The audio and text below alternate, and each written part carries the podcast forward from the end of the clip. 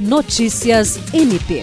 O Ministério Público do Estado do Acre participou nesta sexta-feira, 3 de março, na sede da Prefeitura de Rio Branco, da solenidade de assinatura do protocolo de intenção para a criação do consórcio intermunicipal de coleta, destinação e tratamento de resíduos sólidos urbanos.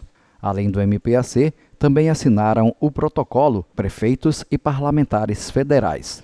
O Procurador-Geral de Justiça, Danilo Lovisaro do Nascimento, disse que a criação do consórcio vai facilitar o cumprimento da política sanitária pelos municípios e falou da necessidade que os prefeitos têm de que sejam realizadas com maior urgência ações concretas voltadas à disposição dos resíduos de forma ambientalmente correta. Jean Oliveira, para a Agência de Notícias do Ministério Público do Estado do Acre.